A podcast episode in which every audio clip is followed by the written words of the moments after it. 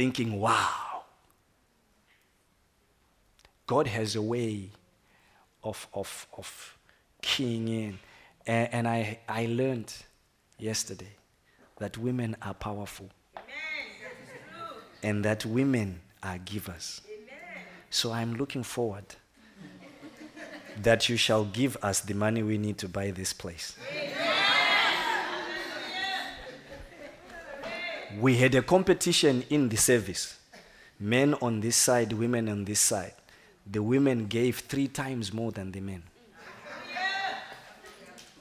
So, whatever we have given as men, I'm expecting three times more from the women because they are powerful, they are thinkers. So, husbands, if your woman says, I need money, give her so that she can give. But also, women, I heard that you make money yourselves. Make sure you buy this place for us. Amen. I heard that women are thinkers, that they think, and when they think about something, they do it. They can make you have a baby when you don't want to have a baby. It just takes them to think about it, and they will make sure you do it.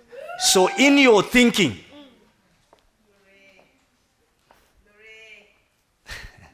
in your thinking, think about just buying this place without mortgage. Without mortgage. Because I heard you can do it. Hallelujah. Can I speak something into your life? The Bible says in Second Corinthians chapter 5, verse 7. 2 Corinthians chapter 5, verse 7. We walk by faith and not by sight. We walk by faith. Now, faith is the substance of things we hope for, things that we have not yet seen. Hebrews chapter 12 and verse what? We walk by faith. Or did I get the scripture wrong? Hebrews 11, verse 1. Right? We, if faith is the evidence, it is the, it is the title deed. Some of your complicated Bibles have explained it to us. It is the thing you hold on to in the hope of that which you shall receive. Faith is that word that we received in this place several years ago that we will own a building. It is the title deed. Faith is that thing that I heard in 2002 and 2000 about my being in a place like this. Faith is that word that I, I have and I hold on to when I don't see anything around me. It's faith. That is that thing that says, I shall possess something even when I don't have it, but I know I will have it. Amen. It's faith. Faith is the thing that I held to when everybody says you can't make it. But I heard a word from God that says you will make it. And faith became the substance of the things that I held on to. And when I held on to that word that said, Behold, I will make a way where there is no way for you. I had no hope. I had no job. I didn't know anything. All I knew was in 2000, I finished university. In 2001, sorry. And in 2002, 2003, I, I planned to be married to somebody like this. And she was already working. People said, How can you? You have nothing. Why are you even thinking about marriage? It was faith in the word of God that I had heard that He takes the solitary and puts them into families. I was a solitary brother, and God was going to put me in a family with a sister who would become the damsel that God has given for me to wife. And I would have a beautiful wedding to celebrate it. And I had no money. But it's faith that makes me begin to walk and plan towards it. Am I speaking to someone? It's faith that said to, to me, when you give this tithe, you will not struggle anymore from this moment onwards. And you know what? That 1,200 was painful to give. Or rather, to pay because you pay your tithe. You don't give tithes, you pay it. I know I've just boggled your theology. You give offerings and you pay your tithe. So pay your tithe, church. So I was there, young man, walked into university, had been given a loan of 12,000 Zimbabwe dollars when they were still good. They shall be good again. It's faith that says that. And you shall see it. And some of you shall relocate back to Africa, to Zimbabwe, because of that.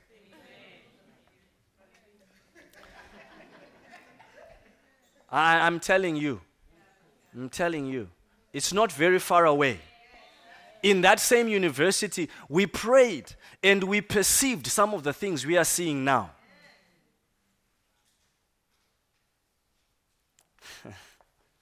Don't worry. When God, God before, before that time, God would have, would have brought somebody. Let's leave that. but, but you see, it is faith that, that, that moved me when I heard the word that try me, says God. Bring your tithes and your offerings into my house so I was speaking to a brother who said, The secret to my life is tithing. And then I found it in the Word of God. And I said, God, that secret to his success, I want to see success like I've seen in his life. I want to succeed at a level even beyond what he's showing and telling me about my life, where nobody else in my family has broken through. Lord, I want to break through. So I took this 1,000. 1,200. Hey, I'm a student. I am thinking, how am I going to make it? I took it anyway.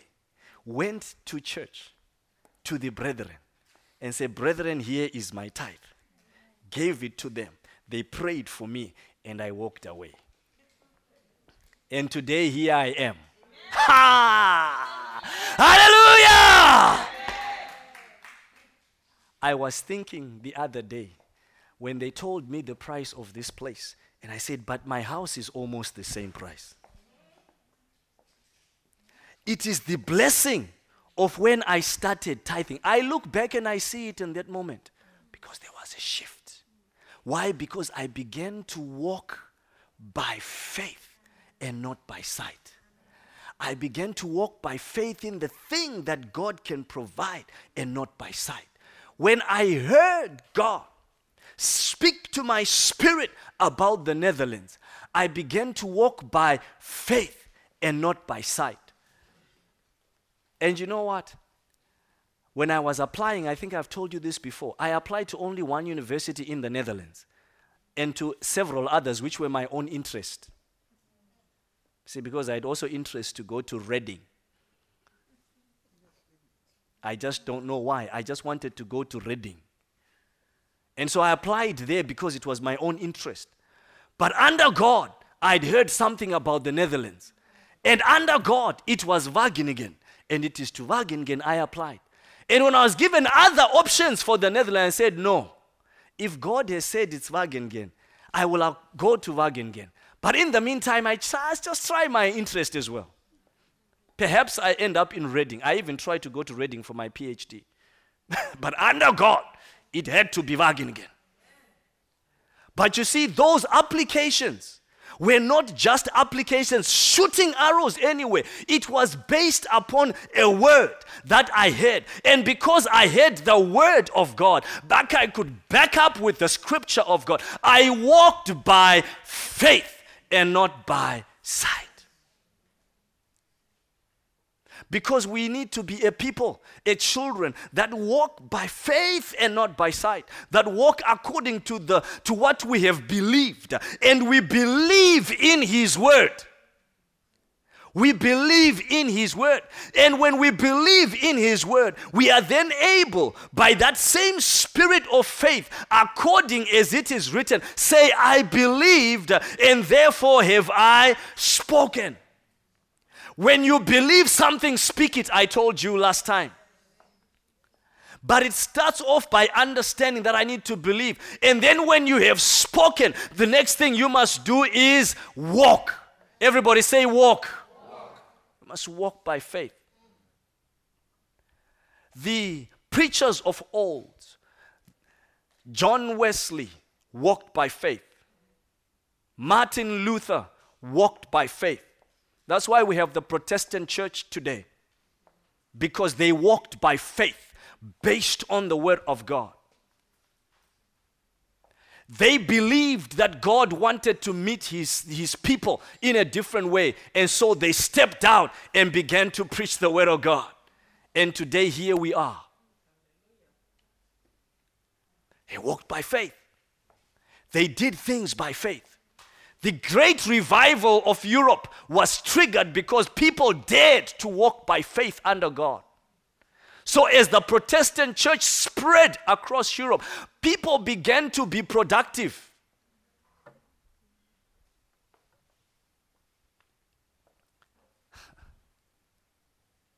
And, and because people dared to walk by faith, they walked by faith. You see, you need to be somebody who walks by faith. I want to just encourage you to walk by faith and walk by faith in His Word. Walk by faith in what? In His Word. Not in the words of human beings, but in the Word of God. Not in, not in just the nice, nice things that people say, but in the Word of God. Walk by faith. We are a faith people. Hallelujah. We are a faith people. So walk by faith. Walk by faith in your study. Walk by faith in your marriage. Walk by faith in your business. Do things by faith. Plan as much as you want, but walk by faith. At the end of the day, it is the Lord's answer that matters. So you need to walk by faith. Do all the things you need to do, but above all else, walk by faith. Tell your neighbor, walk by faith and not by sight. He who considers the cloud, how big is the cloud? The Bible says he will not sow. He who looks at how the clouds are gathering rain, he will be too late. The farmer begins to prepare his ground not because it's going to rain, but because he expects it shall rain. By the time he sees that now the rain is coming, he's too late. You walk by faith. You see, the Netherlands, if you watch TV, they, they, are advertising to say, join the army. Why? Because you prepare for war in the time of peace. They are walking by faith that when war comes, we will be ready. Do you understand what I'm saying? Those strategists don't do that for nothing. It is in the time of peace that you prepare. Now we have issues with North Korea. He was preparing all along, nobody cared. So if you don't have your own weapon, like some of us, we have nothing. if he starts, you are gone. You hear what I'm saying? We walk by faith and not by sight. It's not the presence of war that makes you prepare for war. It is the absence of it that makes you ready. So we walk by faith. we walk by faith. And whatever God has said in your life, know that God will bring it to pass. Whatever God has said concerning you, know that God will bring it to pass. He will bring it to pass. Rise up on your feet with me. I, I, I, I just have a burden in my spirit to pray with somebody. I, I, I, just just to pray with somebody. I, I don't know. It's been on my heart, and I'd hoped to have done it on Friday, but uh, my, I was challenged to by my my wife said you need to be an obedient son to the house, so I canceled the night vigil.